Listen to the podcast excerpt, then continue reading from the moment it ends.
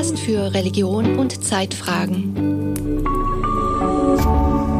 RevLab.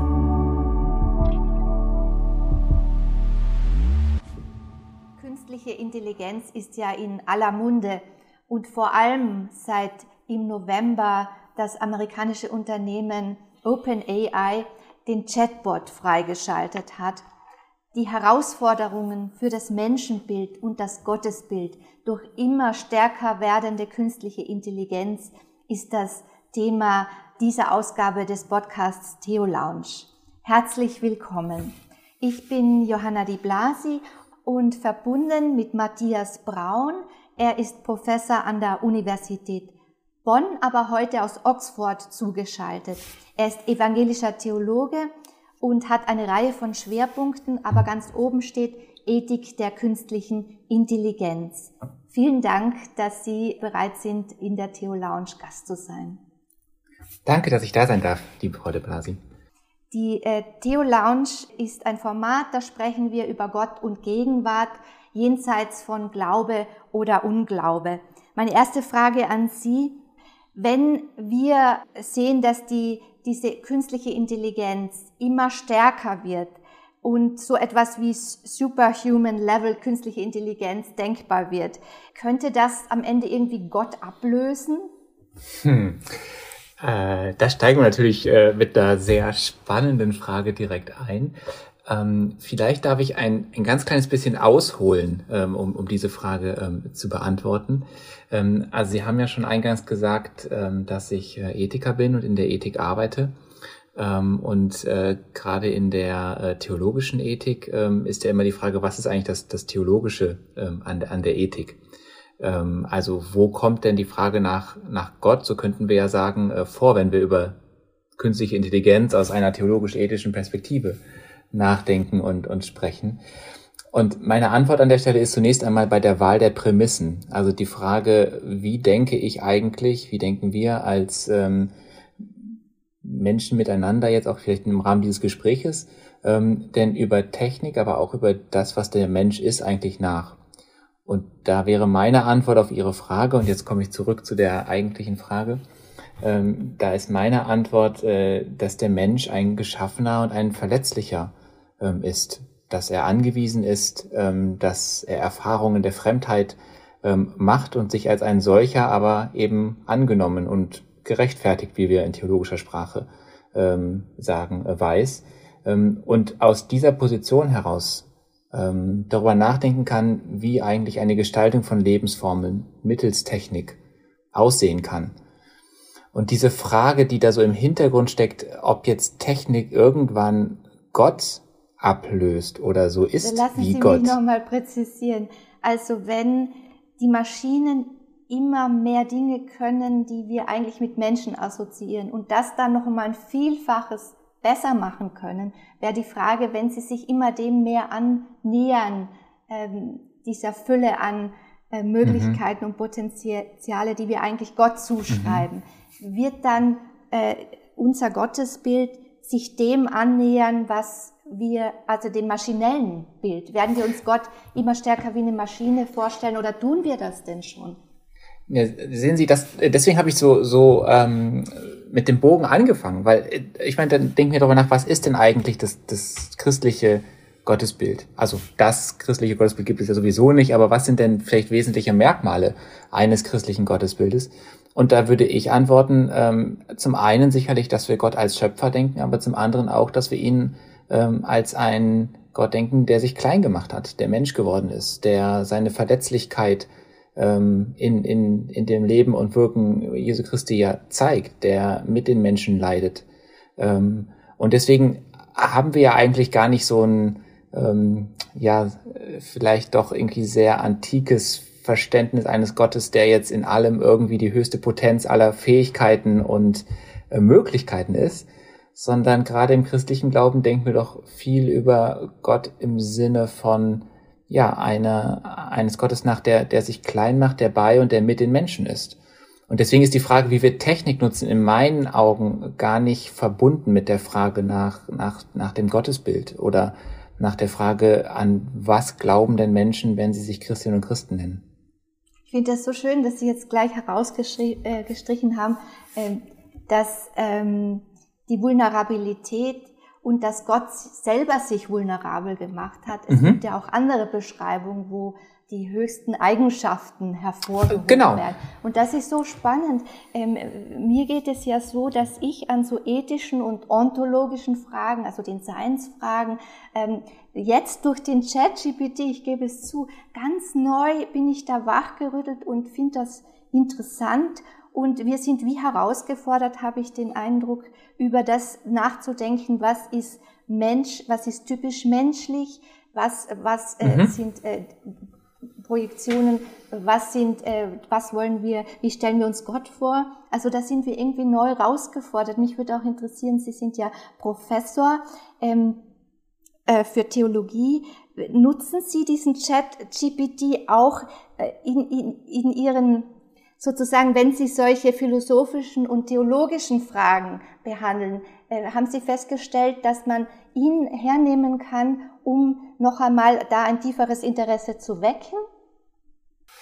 Ähm, also ja, ich nutze ihn, also ich gestehe, äh, dass, dass ich ihn nutze, aber wofür nutze ich solche Large Language Modelle, wie wir das ja eigentlich nennen? Also GTP3, wie es ja heißt, ist ja ein Chatbot, aber das ist ja nur eine Form von großen KI-getriebenen Sprachmodellen. Und diese, was machen diese Sprachmodelle? Vielleicht nur ganz kurz, damit wir wissen, worüber wir reden und wenn auch die Hörerinnen und Hörer das, das hören und sich denken, okay, was macht eigentlich ChatGPT? Das ist ja zunächst einmal ein, ein riesen Datenkonglomerat, also eine Ansammlung von Daten, in denen jetzt ein Algorithmus Muster bildet. Also zum Beispiel analysiert, wie wir beide jetzt miteinander kommunizieren und dann aus diesen Kommunikationsformen Muster erstellt und aus diesen Mustern wieder bestimmte Regelhaftigkeiten entstellt. Wenn Sie jetzt eine Frage in ähm, GDP3 eingeben, dann sozusagen kann dieses System äh, nach bestimmten Mustern suchen und spuckt Ihnen dann ein Ergebnis aus. Das ist ja keine Form von, in Anführungsstrichen, Bewusstsein, die dieses System hat. Das ist auch kein, sozusagen, da, im Endeffekt könnte man noch ein bisschen ketzerischer sagen, das ist sehr, sehr konservativ, dieses System. Denn es gibt das wieder, was irgendwann einmal Menschen miteinander gesprochen haben oder was technische Systeme entsprechend ähm, miteinander interagiert haben. Also da entsteht eigentlich nichts Neues, wenn wir das mal so ein bisschen äh, flapsiger sagen. Ähm, aber wir können das natürlich super verwenden, um zum Beispiel zu recherchieren, um zum Beispiel ähm, Ergebnisse zu Fragen, Fragestellungen zu bekommen. Ähm, absolut, nur es ersetzt nicht ähm, die Bewertung. Es ersetzt nicht die Frage des Urteils. Also immer an diesen Fragen kommen diese Systeme an ihre Grenzen, weil sie können nichts beurteilen. Sie können keine Bedeutung zuschreiben, sondern sie können, sie können in einer riesen Ansammlung an Informationen können sie mir bestimmte, helfen, bestimmte Informationen herauszufiltern? Können sie mir helfen, bestimmte vielleicht auch Zusammenhänge ähm, zu verstehen? Ähm, indem sie sie mir halt ausgeben. Ne? Also ähm, deswegen. Ja, auf diese Ebene würde ich gerne noch kommen, was Sie uns bieten mhm. können an, mhm. an, Informationen. Ich bin sehr dankbar, dass Sie beschrieben haben, ein bisschen den HörerInnen, wie, wie das aussieht. Viele spielen da herum, aber manchen wird das noch sehr fremd sein. Mhm. Äh, Ähnliches maschinelles Lernen haben wir auch bei den Übersetzungsmaschinen im mhm. Internet. Das haben genau. ja schon viele wahrscheinlich ausprobiert. Da da ploppen wie so Felder auf. In einem schreibt man hinein den deutschen Text und in dem anderen taucht der englische auf. Und so, so im Prinzip funktioniert auch dieser Chatbot, wie das ja auch genannt wird. Ich gebe die Frage ein und in Sekundenbruchteilen äh, wird dann in gewünschten Längen, also man kann ja angeben, möchte ich eine kurze Antwort, eine längere Antwort, poppt grammatikalisch korrekte und inhaltlich wahrscheinlich oder inhaltlich plausibel klingende, es poppen dann eben diese plausibel klingenden Antworten da auf. Mhm. Genau. Ich habe heute Morgen ChatGPT äh, gefragt, ob er Bewusstsein erlangen wird. Er mhm. sagt nein, dazu ist er nicht in der Lage. Und dann habe ich es ein bisschen ausgeweitet und gefragt, künstliche Intelligenz, also breiterer Begriff, wird der übermenschliche Fähigkeiten erreichen und schließlich Bewusstsein. Da meint ChatGPT sehr unwahrscheinlich, dass das passiert, denn dies wäre eine sehr komplexe Aufgabe, die KI noch nicht bewältigen kann. Ich bin ein bisschen bei dem noch nicht dann mhm. hängen geblieben. Was, mhm. was meinen Sie? Ähm, die Frage ist, ob ich meine, dass KI irgendwann Bewusstsein ähm, haben wird? Ja. Oh, jetzt, jetzt wird's kompliziert, weil jetzt müssten wir uns natürlich darüber verständigen, was meinen wir denn, wenn wir vom Bewusstsein sprechen? Ne? Also da das ist ja eine, sagen, ich kann sagen, was ChatGPT meint. Die Fähigkeit, sich der eigenen Gedanken und Emotionen bewusst zu sein. Es ermöglicht uns, uns selbst zu reflektieren und uns auf die Welt um uns einzulassen. Mhm. Da bleibt genau, man schon also, bei den Emotionen hängen. Also er, er müsste irgendwie Emotionen. Äh, genau, also, ne, also erstmal ist das im Moment einfach, ähm, um das, also das kann man, glaube ich, sehr einfach sagen. Diese Systeme haben keine Emotionen, jetzt im Sinne von, äh, dass sie Gefühle haben und sich zu diesen Gefühlen verhalten können. Ähm, die haben auch keine Form von Selbstreflexion, als dass sie Bedeutung ihren Worten zuschreiben können. Also wenn wir beide miteinander sprechen, dann tun wir das ja auf, auf, auf der einen Seite, auf der Ebene des Austausches von Informationen. Ich sage jetzt etwas und danach sagen Sie etwas. Ähm, unsere Hörerinnen und Hörer hören das ähm, und können das verarbeiten. Aber wir machen ja gleichzeitig noch etwas anderes wir urteilen über das, was wir hören. Das heißt, wir gewichten das. Wir überlegen, wie wichtig ist denn das jetzt, was diese Person sagt? Habe ich das verstanden? Bedeutet mir das etwas? Ja, also ähm, wenn Sie einem Menschen sagen, ich liebe dich, dann ist das einerseits eine Informationsvermittlung. Ja, also da können wir uns sofort drüber verständigen. Das können diese Informationen können wir alle sofort dekodieren. Das kann die Maschine auch. Aber was in dem Moment mit Ihnen passiert, wenn ihnen das eine Person sagt, wie sie sich fühlen, ob sie sich freuen oder ob sie sich denken, um Gottes Willen, was sage ich denn jetzt? Ja, also ich empfinde das nämlich gar nicht so. Ähm, oder aber sagen, ja, ich empfinde das auch so und dann, dann erwidern sie das. Also da passiert ja sehr viel, wo wir Bedeutung zuschreiben, wo wir beurteilen, was denn sozusagen der Gehalt, die Bedeutung für uns ist. Und all das sind ja Elemente vom Bewusstsein, die wir zum Beispiel auch in der Medizinethik, wo wir klare Tests haben, kann eine Person das noch? Wenn wir zum Beispiel darüber nachdenken, ähm, jemand liegt im Koma ähm, oder eine Person ist nicht einbildungsfähig, kann sich nicht artikulieren, ähm, ist das Bewusstsein eingetrübt, ja oder nein? Da haben wir Tests für. Ähm, all diese Tests sozusagen erfüllen ja diese Maschinen nicht. Deswegen ist es an der Stelle eine sehr spekulative Frage, ob das irgendwann einmal anders sein wird. Ich finde viel, viel wichtiger, und wenn ich das so sagen darf, ist, ist die Frage äh, der, der Gestaltung. Also die Frage, wie wollen wir mit diesen Systemen umgehen? Wie wollen wir Institutionen, wie wollen wir ähm, Organisationen ähm, so bauen, dass wir verantwortlich ähm, gerade in der Verletzlichkeit menschlichen Lebens ähm, sie so nutzen, ähm, dass, dass neue Formen, neue Lebensformen gestaltet werden können und ähm, dass wir diese technischen Systeme so nutzen, dass das, was uns interessiert, ähm, dass wir sie so nutzen, dass sie den Menschen dienen, dass sie Menschen ähm, dienlich gestaltet sind. Und mein Verdacht ist ein bisschen diese spekulativen Fragen, ähm, hat die Maschine jetzt Bewusstsein, hat äh, ChatGPT Bewusstsein, die lässt uns so ein bisschen wie das Kaninchen vor der Schlange erstarren. Ja, also wir, wir gucken das an und denken mir, wow, das ist ja komplex oder äh, Wahnsinn, was da alles möglich ist. Aber wir vergessen, dass das auch eine zivilgesellschaftliche Aufgabe ist, ähm, die Nutzung zu gestalten. Wir sind ja deswegen nicht machtlos. Ähm, aber wir dürfen auch nicht in unserer Faszination und Bewunderung über diese neuen Systeme die Entscheidung über die Nutzung ganz wenigen überlassen, nämlich den Konzernen, äh, die das im Endeffekt entwickeln und steuern. Das passiert aber gerade, weil viele zivilgesellschaftliche Akteure, auch Kirche, ähm, verliert sich ein bisschen in diesen Fragen, ähm, ist das jetzt gefährlich oder ist das nicht gefährlich, verändert das unser Gottesbild und vergisst aber sozusagen vielleicht ein wenig oder steht in der Gefahr ein wenig ähm, die ganz konkrete Mitsprache ähm, in der Entwicklung von Regulation, die ganz konkrete Mitsprache in der Frage, wie sollen denn Lebensformen gestaltet werden, wie sollen individuelle Rechte geachtet werden in digitalen Kontexten. Ähm, all das sind ja Fragen, die wir jetzt gerade entscheiden und die jetzt gerade debattiert werden. Und ähm, wo diese konzeptionellen Fragen wichtig sind, aber wo sie den Blick von diesen eigentlichen Gestaltungsfragen nicht weglenken dürfen.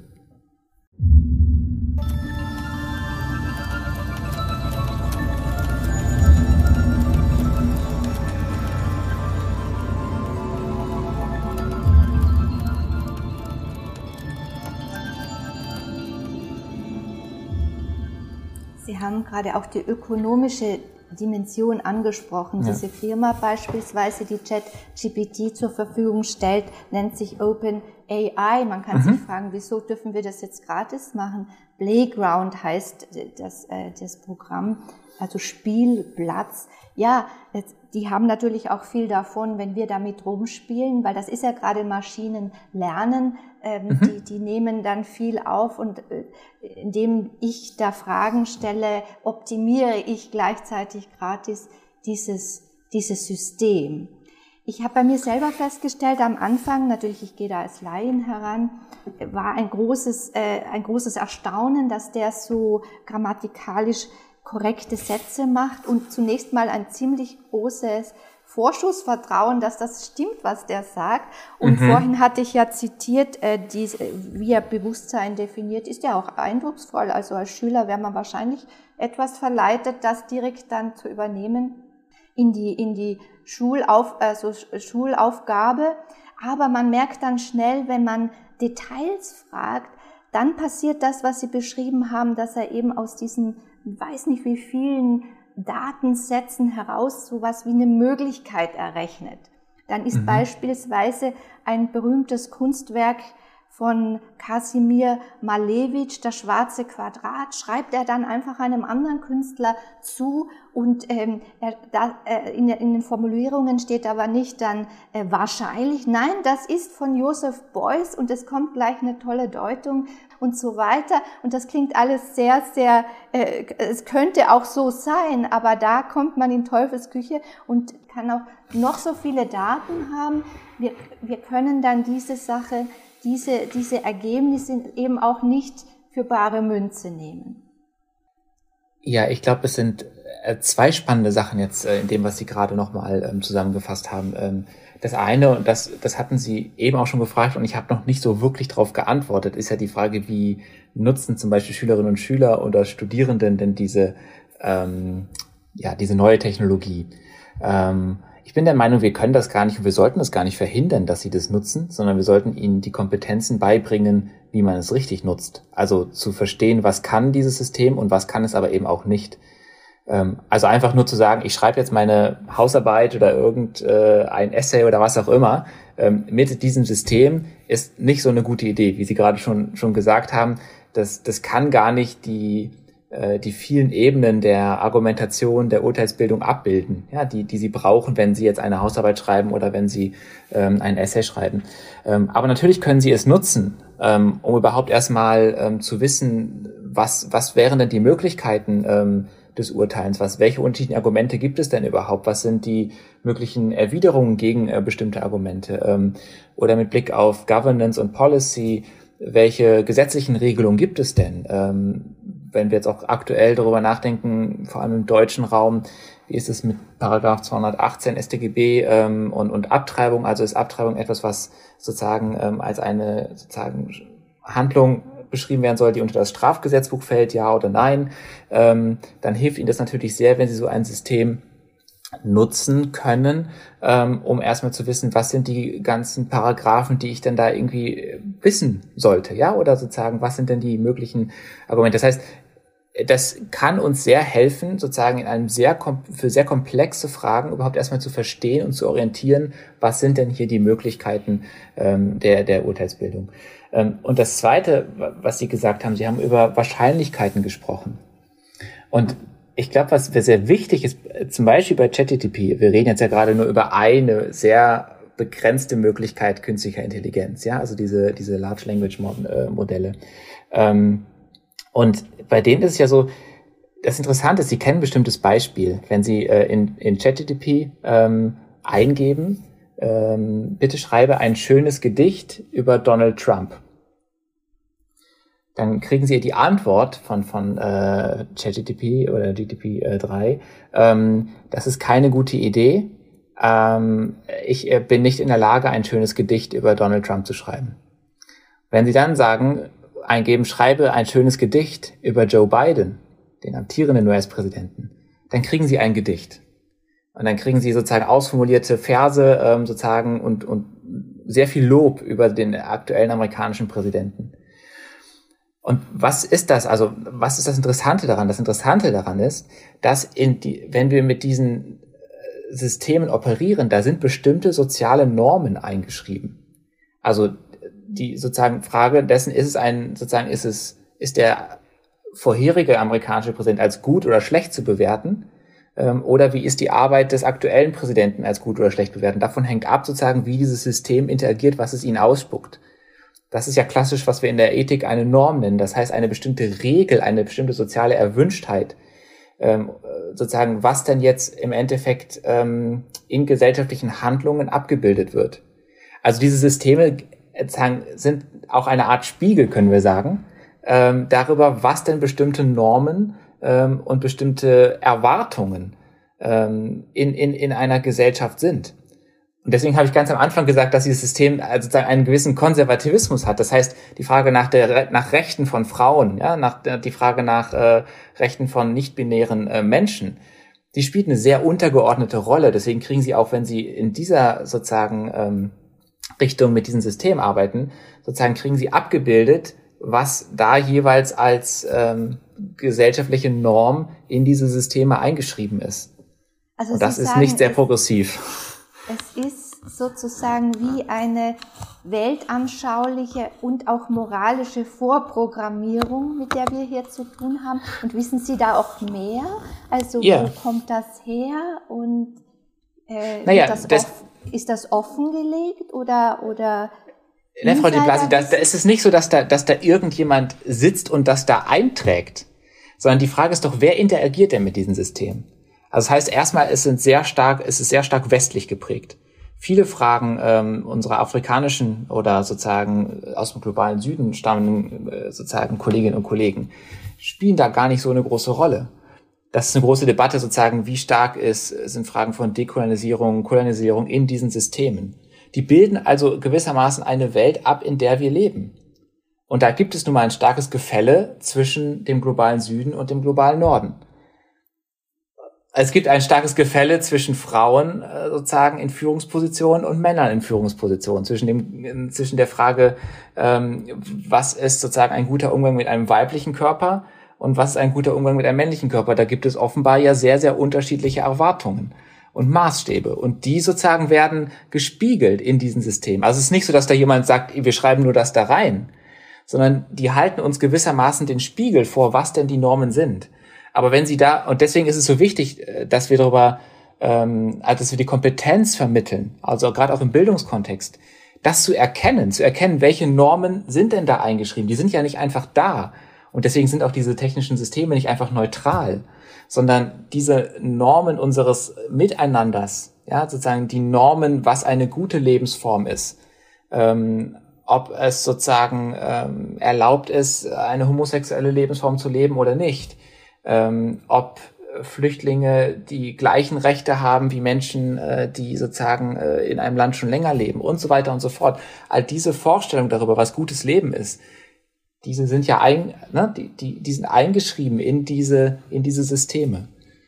Das ist spannend. Ich habe zu Weihnachten ChatGPT gefragt, wie er Weihnachten verbringt und und wie seine religiösen Präferenzen sind. Und er hat äh, sehr in hohen Tönen von evangelischer ähm, Konfession gesprochen und gegenüber dem Katholischen hat er starke Vorbehalte. Das ist doch interessant, was Sie da sagen, dass es direkt spiegelt unsere, unser eigenes äh, sozusagen Weltbild und von uns diejenigen, die mit ihm interagieren. Und aber da frage ich mich, ist da nicht im Kleinen dann sowas wie so eine ChatGPT ähm, Ebenbildlichkeit. Etwas, was wir im Theologischen haben, äh, der Mensch ist nach Gottes Ebenbild geschaffen. Umgekehrt kann man ja auch sagen, wir, unsere Gottesbilder sind äh, äh, anthropomorph geprägt. Ähm, wiederholt sich da so etwas auf der Ebene von künstlicher Intelligenz, so eine Abbildhaftigkeit? Ähm, ja, es gibt ja in der, in der Theologie viele Debatten darüber, was denn mit dieser Ebenbildlichkeit eigentlich genau gemeint ist. Ne? Also irgendwie die Imago Dei, also ist das einfach nur ein, ein Spiegelbild? Ist das irgendwie eine Art Anlitz? Ist das ähm, eigentlich nur als eine Art Symbol oder Analogie zu verstehen. Ähm, also wir ringen ja auch darum in, in theologischer Sprache, was meinen wir eigentlich, wenn wir sagen, der Mensch ist eben Bild Gottes. Ähm, als Ethiker antworte ich an der Stelle, ja, das, da, da, sind wir sehr schnell in Debatten über die Frage nach der Würde, ja, also sozusagen äh, der Mensch als ein würdevolles Wesen. Ähm, dem wir, dem wir Würde zuschreiben, aber wo wir genauso auch ähm, sagen, wir haben viele andere Entitäten, ähm, denen wir vielleicht ebenso darüber nachdenken müssen, wie gehen wir mit denen um, sozusagen, inwiefern haben die vielleicht auch Würde. Ähm, also woran machen wir das fest? Und ich, meine Antwort an, auf Ihre Frage, die, die ja eine, eine sehr tolle ist, ist, dass diese, diese Abbilder ähm, erstmal eine Möglichkeit sind, darüber nachzudenken, was sind denn bestimmte Zielstellungen was sind denn bestimmte Wesensmerkmale, die wir zuschreiben oder eben Ziele, die wir erreichen wollen? Also immer wenn wir über solche Fragen der Abbildhaftigkeit nachdenken, sei es äh, zwischen Mensch und Gott oder sei es zwischen Mensch und Maschine, ähm, dann denken wir im Endeffekt darüber nach, wie wollen und sollen Menschen miteinander umgehen und was macht eigentlich gutes menschliches Leben aus. Und deswegen ist für mich die Figur der, der Verletzlichkeit und der, der Vulnerabilität so zentral, ähm, sowohl für ein theologisches Nachdenken als auch für ein ethisches Nachdenken, weil sie zwei Dimensionen hat. Nämlich einmal die Dimension dessen, dass äh, der Mensch immer schon ein Angesprochener ist. Ja, also äh, das äh, sagen wir theologisch eine Figur der Schöpfung. Ähm, der Mensch als ein Geschaffener also wir haben unseren Anfang, den Beginn unseres Selbst nicht bei uns selbst, sondern wir kommen alle als Geborene äh, zur Welt. Wir suchen unseren Namen nicht selber aus. Wir ähm, die die Interaktionen, die wir tätigen, sozusagen ähm, sind Anknüpfungen an die ähm, Erfahrungen an und mit anderen. Also diese sehr fundamentale Dimension des menschlichen Lebens ähm, sozusagen immer in Relation zu und mit anderen steht. Ähm, und gleichzeitig die Erfahrung von Prekarität, dass sozusagen Selbstbestimmungsansprüche, also die zweite Dimension Selbstbestimmungsansprüche verletzt werden ähm, und auch künstliche Intelligenz, solche Systeme genutzt werden können, um Menschen in ihrer Selbstbestimmung einzuschränken. Also wenn wir zum Beispiel äh, auf die Nutzung in bestimmten Bereichen uns anschauen, wo künstliche Intelligenz ein sehr umfassendes System der Überwachung ja auch spannen kann ähm, dann auf einmal konkrete Selbstbestimmung, Freiheitsvollzüge sehr eingeschränkt sind oder wie die äh, Philosophin Judith Butler mal gesagt hat, prekär werden. Also das heißt, menschliches Leben wirklich konkret verletzt wird, also Schmerz und Leid zugefügt wird, Gewalt zugefügt wird, ähm, in dem Menschen nicht mehr in der Lage sind, die Lebensformen, in denen sie leben, auch wirklich leben zu können, ein gutes Leben führen zu können, ähm, in der Art und Weise, wie ähm, sie das jeweils dann selbstbestimmt entscheiden möchten. Also deswegen sind das zwei Ebenen und die Frage, inwiefern ist konkrete Selbstbestimmung möglich, hängt immer sehr an den, an den Bildern ab, die wir zugrunde legen, ähm, um zu, den Möglichkeitsraum überhaupt erst einmal zu beschreiben. Sie haben jetzt angesprochen, diese komplexe Deutbarkeit dieser letztlich Metapher der Gottesebenbildlichkeit. Mhm. Mir ist aufgefallen, dass die Southern Baptist Convention, also südliche Baptistenkonvention, die größte ähm, protestantische, evangelische ähm, Konfession in den USA sich bemüht hat, mit Blick auf künstliche Intelligenz und ihre Entwicklungen sowas wie, wie Lehrsätze oder Leitlinien zu, ethische Leitlinien zu verfassen. Und da ist gerade diese Gottesebenbildlichkeit auch etwas, wo stark versucht wird, das zu retten. Und alles, was damit zusammenhängt, auch die Frage nach Verantwortung. Mhm. Und das haben Sie ja vorhin auch schon angesprochen, die, diese zentrale Frage, wie gehen wir um mit dieser Technologie? Ähm, wie, wie begrenzen wir sie auch? Mhm. Ähm, können Sie dazu noch bitte was sagen? Ja, das ist eine, ähm, eine sehr wichtige Frage, weil wir gerade ja an sehr vielen Stellen darüber nachdenken, was sollen eigentlich in einem politischen Raum, aber dann vor allem auch äh, mit Blick auf globale äh, Regeln eigentlich eben genau die, die Umgangsweisen, die, die Spielregeln ähm, mit dieser künstlichen Intelligenz sein. Ähm, und da gibt es sehr unterschiedliche Bemühungen und Bestrebungen. Ähm, sicherlich ähm, sehr wichtig für den europäischen Raum ist der Artificial Intelligence Act, also die, das Nachdenken darüber, wie können wir eine Gesetzgebung schaffen ähm, für künstliche Intelligenz. Es gibt da noch sehr, sehr viele weitere ähm, Debatten. Aber in diesen ähm, in diesen Diskussionen darüber, wie kann ein solcher ähm, AI Act denn möglicherweise aussehen? Ähm, oder zum Beispiel das Data Privacy Shield. Oder es gibt sehr, sehr viele äh, Bewegungen gerade in der Frage, welche Regeln brauchen wir.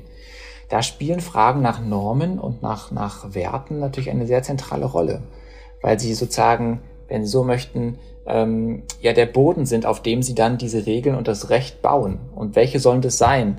Ähm, und das, das meinte ich mit dem Hintergrund, dass wir manchmal vielleicht in der ähm, Theologie so ein bisschen hinten dranhängen, weil wir fasziniert sind von den Konzepten und Fragen, die wir uns da vielleicht stellen, aber vergessen, dass es eine ganz konkrete Handlungsauftrag gibt. Und das, wir reden hier sozusagen einer, einer reformierten Blase, würde ich vielleicht nochmal jetzt aus einer deutschen äh, Perspektive auch äh, von Dietrich Bonhoeffer einen ganz wichtigen äh, sozusagen Satz bringen wollen, der ja darauf hingewiesen hat, was ist denn die Kernaufgabe von Christinnen und Christen? Und das ist doch die der Wegbereitung. Und Wegbereitung im Sinne ähm, einerseits kühn äh, sozusagen zu sein, kühn mit Blick sozusagen nicht zu verzagen angesichts der Herausforderungen, ähm, die, die sich uns stellen, ähm, aber eben auch sozusagen sehr an den einzelnen ähm, Herausforderungen orientiert, das verletzliche Leben in seiner Verletzlichkeit zu achten und zu wahren. Ähm, und Regeln aufzustellen, die eben genau das achten, die nicht irgendwie eine Art ähm, Techno-Optimismus verbreiten, zu sagen, naja, den Mensch und sein Körper, was, das brauchen wir irgendwie alles nicht. Sozusagen am Ende sind wir alle irgendwelche Maschinen mit irgendwelchen Chips äh, im, im Hirn äh, und wir optimieren menschliches Verhalten sozusagen entlang dieser, ähm, dieser Prämissen, sondern gerade menschliches Leben in seiner Vielheit, in seiner ähm, Ambivalenz, in seiner Offenheit, in seiner Verletzlichkeit zu achten, zu wahren, konkret zu ermöglichen, dass Menschen unterschiedlicher Hautfarbe gleichermaßen ein gutes Leben äh, leben können, dass Menschen unterschiedlicher sexueller Orientierung ein gutes Leben leben können und darin sozusagen sich in ihren Lebensformen sozusagen verwirklichen können. Das ist doch ein zentraler Punkt. Und diese Gestaltungsaufgabe, die liegt ja vor uns, wenn ich ganz ehrlich bin, ähm, in den Debatten, äh, zum Beispiel bei der Europäischen Kommission über den AI Act, sind die Kirchen erstaunlich still. Sind die Christinnen und Christen erstaunlich still. Die sind da gar nicht da ähm, äh, ganz oft bin ich da alleine. So und das ist irgendwie ein, äh, nicht, weil ich jetzt so wichtig bin, das meine ich gar nicht, das sehe ich auch überhaupt nicht so, sondern einfach nur, weil äh, ich mir wünschen würde, dass wir viel mehr darüber nachdenken, wie wollen wir uns denn konkret in die Gestaltung dieser Regeln einbringen. Und dafür müssen wir aber sehr konkret verstehen, wie denn diese Systeme funktionieren. Da können wir nicht einfach nur abstrakt sagen, ja, künstliche Intelligenz, sondern wir müssen uns schon die Hände schmutzig machen und, und die Arbeit machen, ähm, diese Systeme zu verstehen. Und dazu würde ich gerne einen Beitrag leisten.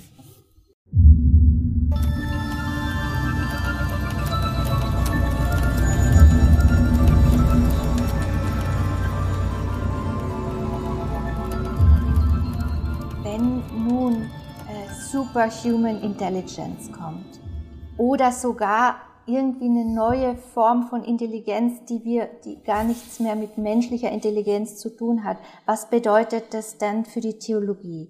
Crasht dann wirklich wie so etwas Zentrales, wie diese Gottesebenbildlichkeit, die diese erwähnte Convention retten möchte? Oder ähm, ist es so, dass, äh, dass gerade das notwendig ist, um die Theologie irgendwie offen, offen weiterdenken zu können. Sie haben da einige Stichworte schon genannt. Ein bisschen Latour ist angeklungen mit, und mit diesem Einbeziehen auch des anders als menschlichen Lebens. Das habe ich zumindest jetzt so rausgehört. Also mhm. ist es würde das, also das ist ja jetzt ähm, hypothetisch gesprochen, wenn jetzt wirklich diese Super Intelligence auftaucht, nochmal unsere Theologie, wie wir sie kennen, im Kern erschüttern oder, oder äh, ist das Ganze wie, ein, wie eine Chance zu, zu reformulieren? Ja, ich glaube, äh, auch dazu zwei Gedanken. Der erste Gedanke, ähm, es ist ein bisschen missverständlich, sich vorzustellen, da kommt irgendwoher eine, eine Superintelligenz. Die kommt ja nicht einfach. Also, also das, das sind ja Systeme, die natürlich selber lernen. Ähm, aber es ist ja eine, es wäre eine falsche Vorstellung, wie in irgendeinem Science-Fiction-Film sich jetzt vorzustellen, dass da auf einmal aus irgendeiner Ecke eine, eine Superintelligenz irgendwie kommt und wir auf einmal alle Schachmatt sind. Die bauen ja Menschen. Es sind Menschen, die die bauen. Es sind sozusagen Menschen, die damit umgehen. Und genau darin liegt doch die Chance der Gestaltung. Ähm, also das ist das Erste. Und das Zweite, das ist jetzt vielleicht ein bisschen ketzerisch, äh, wenn ich das so sage. Ähm, ich, ich tue mich manchmal schwer damit, wenn wir davon sprechen, ähm, wie Theologie sich verändert. Für mich ist Theologie erst einmal eine, eine, eine, erst eine, eine wissenschaftliche Disziplin. Also das heißt, Theologie äh, sagen, hat Methoden zur Verfügung, um vor allem bestimmte Fragestellungen und Fragen äh, zu beantworten, zu bearbeiten, zu erforschen, besser zu verstehen. Ähm, und diese Methoden nutzt sie. Das ist ja was anderes, als wenn wir darüber reden, wie religiöses Leben, ähm, wie Frömmigkeit, wie Glaube ähm, sozusagen sich verändert. Dann rede ich ja nicht über Theologie, sondern dann rede ich ja über sozusagen Erfahrungen, Einschätzungen, äh, die Menschen mit ihrem geglaubten Gott machen. Ähm, in der Theologie finde ich, äh, manchmal sozusagen äh, gibt es ja diese schöne Frage immer so sagen, was ist das theologisch jetzt daran oder was äh, ähm, was was macht denn eine Theologie zu einer guten Theologie? Ich würde sagen, wenn sie wenn sie klar und stringent in ihrer, ihrer methodischen Auslegung ist. Und an der Stelle kann ich mich zurücklehnen, weil ich dann sagen kann, na ja, also künstliche Intelligenz kann ich genauso untersuchen, ähm, wie ich andere Dinge untersuchen kann.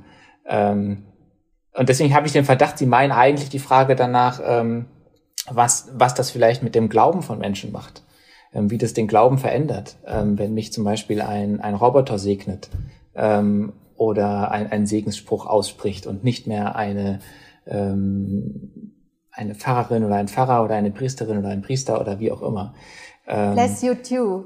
Bless You Do ist so ein Segensroboter, von dem ja. habe ich mich schon mal segnen lassen.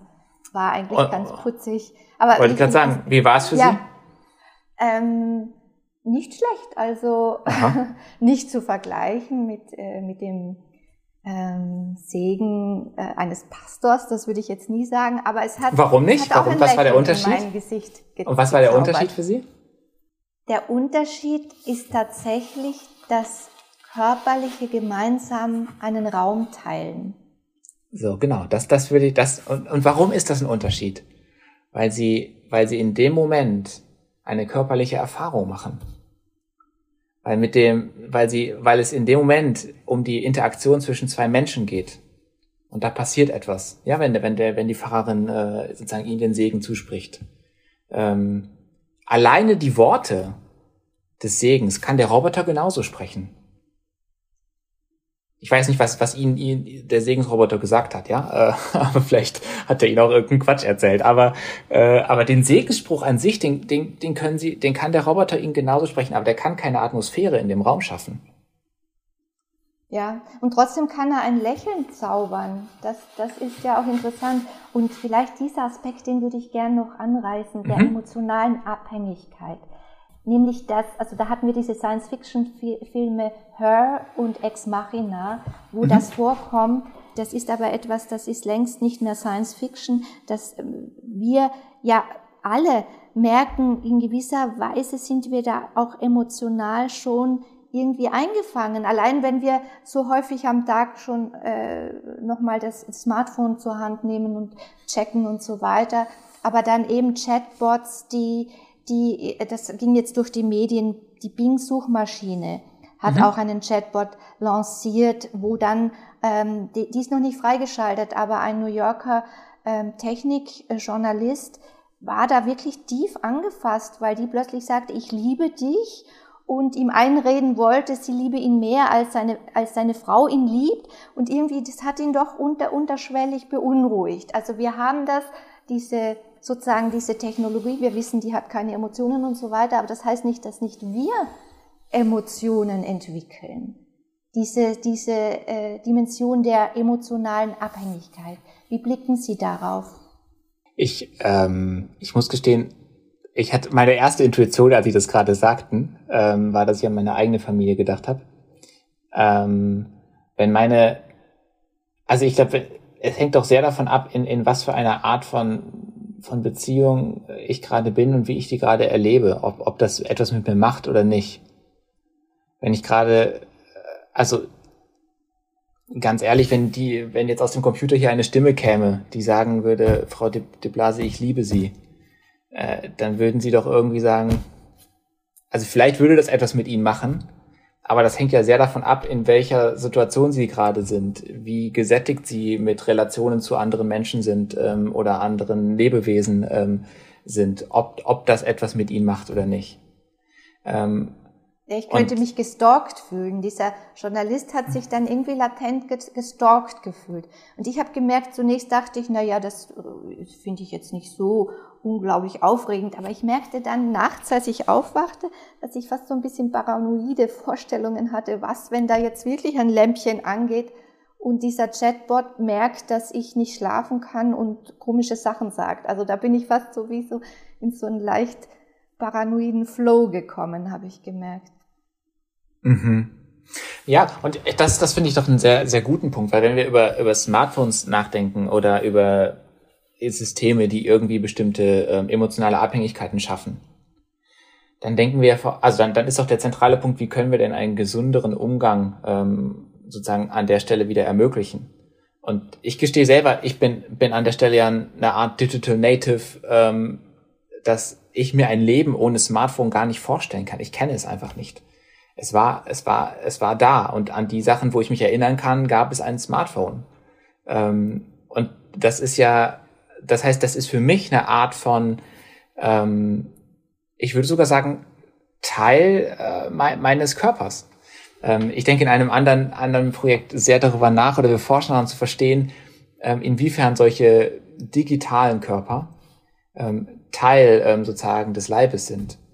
Ähm, und wir würden wahrscheinlich beide doch sofort, also das können die Hörerinnen und Hörer jetzt nicht sehen, wir sind beide Brillenträgerinnen. Ähm, in dem Moment, wo, wo ich meine Brille abnehme und Sie Ihre Brille jetzt gerade in dem Moment abnehmen, sehen Sie die Welt auf einmal ganz anders. Also Sie sind abhängig von, oder wir sind beide abhängig von diesem Gestell, ja. Äh, das ist jetzt nicht Teil unseres äh, menschlichen Körpers, oder unseres natürlichen biologischen Körpers, aber es ist Teil unseres Leibes. Wir, wir sehen die Welt ganz anders ohne diese Brille. Wir brauchen sie. Ja, also wenn Ihnen jemand die Brille zerstört, das ist, das ist eine Art von körperlicher Angriff, weil Sie auf einmal nichts mehr sehen. Ja, also, oder ich zumindest nichts mehr sehen würde. Hoffentlich ist es bei Ihnen nicht so schlimm. Ähm, genauso können wir sagen, was ist, wenn ne, irgendwie Menschen sozusagen eine Prothese haben, also heißt der Hand, des Beines oder was auch immer, dann ist doch diese Maschine, dieses technische Artefakt ist ein Teil des Körpers, auch wenn es nicht Teil des biologischen Körpers ist. Aber selbstverständlich, diese Person kann nicht auf die gleiche Art und Weise sich fortbewegen, wenn die Prothese auf einmal nicht mehr da wäre. Oder wenn sie irgendwo in einer Stadt stehen und nicht mehr weiter wissen und ihr, ihr Handy geht aus, dann sind sie verloren. Ja, also vielleicht ist in der Stadt nicht so schlecht, äh, nicht so schlimm. Ähm, aber wenn das in irgendwie einer menschenleeren Gegend ist oder ähm, sie sonst niemanden fragen können oder sich nicht auskennen, dann ist das ihre einzige Möglichkeit, wieder zurück zu, in die Zivilisation zu gelangen. Ähm, und dann ist das ein Teil dessen, wie sie die Welt erfahren, wie sie sie wahrnehmen.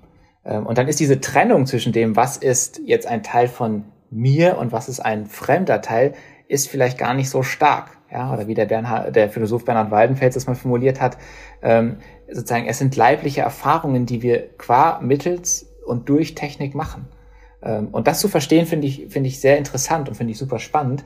Ähm, und dann ist die Frage nach der Abhängigkeit natürlich immer eine, inwiefern bin ich noch in der Lage, mich dazu zu verhalten, ne? das sozusagen ähm, auch zu reflektieren, was da passiert, zu verstehen, was da passiert. Solange ich das kann, würde ich sagen, ist das kein Problem, sondern eine, eine Möglichkeit. Herr Braun, ich habe bei Ihnen ein schönes Wort gelesen, Hoffnungsfrohheit. Ich würde gern zum Abschluss ähm, fragen oder auch sagen, wie es mir jetzt geht mit dem Gespräch. Das eine ist äh, die gesunde Skepsis ähm, zu, zu beizuhalten, behalten und zu entwickeln, aber ähm, auch eine Hoffnungsfrohheit zu kultivieren. Also wir tendieren als Menschen dazu, sowieso etwas Neues und Fremdes äh, skeptisch zu betrachten.